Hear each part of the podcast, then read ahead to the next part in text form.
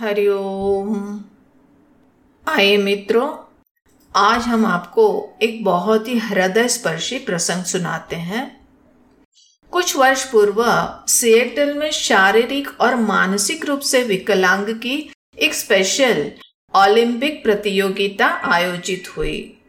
उसमें 100 यार्ड की एक दौड़ प्रतियोगिता थी। उसमें नौ बच्चों ने हिस्सा लिया। सभी बच्चे दौड़ने के लिए बहुत उत्साहित थे। सभी उस डैश लाइन पर आकर खड़े रहे और गन की आवाज़ सुनने का इंतज़ार करने लगे। जैसे ही बंदूक की आवाज़ आई कि तुरंत ही सब अपना सब कुछ लगाकर तेज़ी से दौड़ने लगे, उस लक्ष्य की ओर आगे बढ़ने के लिए। दौड़ते दौड़ते एक प्रतियोगी गिर गया और रोने लगा। अब आगे दौड़ रहे दूसरों ने उनकी आवाज़ सुनी तो पीछे मुड़कर देखा कि वो गिर गया है।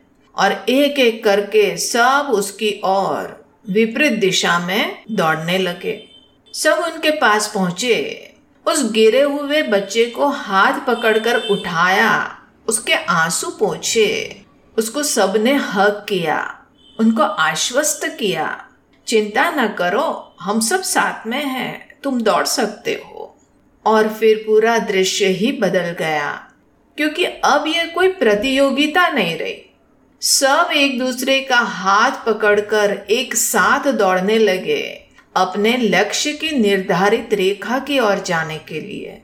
सब एक साथ वहाँ पर पहुँच गए और सबके चेहरे पर एक महान उपलब्धि की खुशी थी। सब अपने आप को विजेता समझ रहे थे।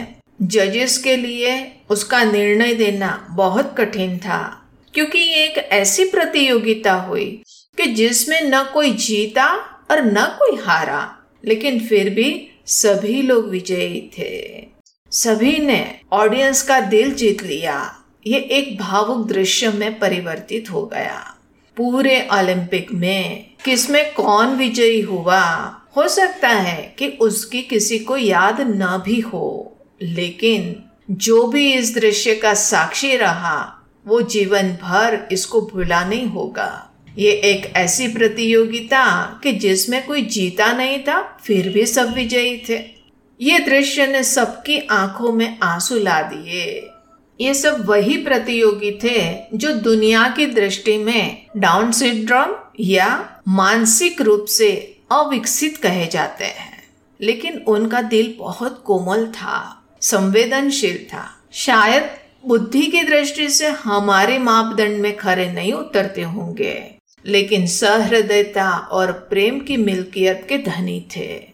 मित्रों, खेल जगत का प्रयोजन अपने सामर्थ्य को विकसित करना होता है, जिससे हम आत्मबल, आत्मविश्वास से युक्त हो सके। साथ ही एक देश का दूसरे देश से एक व्यक्ति का दूसरे व्यक्ति के साथ आपसी स्नेहपूर्ण संबंधों का निर्माण हो। यह एक स्वस्थ प्रतियोगिता का सूचक होता है। उसके बजाय, उसका अधिकतर प्रयोजन अपने आप को दूसरे से श्रेष्ठ सिद्ध करना, अहम की संतुष्टि करना मात्र रह गया है, जो कि एक तनावपूर्ण संबंधों को जन्म देता है। मित्रों यदि हमारे दिल में प्रेम और संवेदना है तो हम दुनिया का दिल जीतने का सामर्थ्य रखते हैं। बाहर हमने क्या पाया, क्या खोया, ये गौण हो जाता है।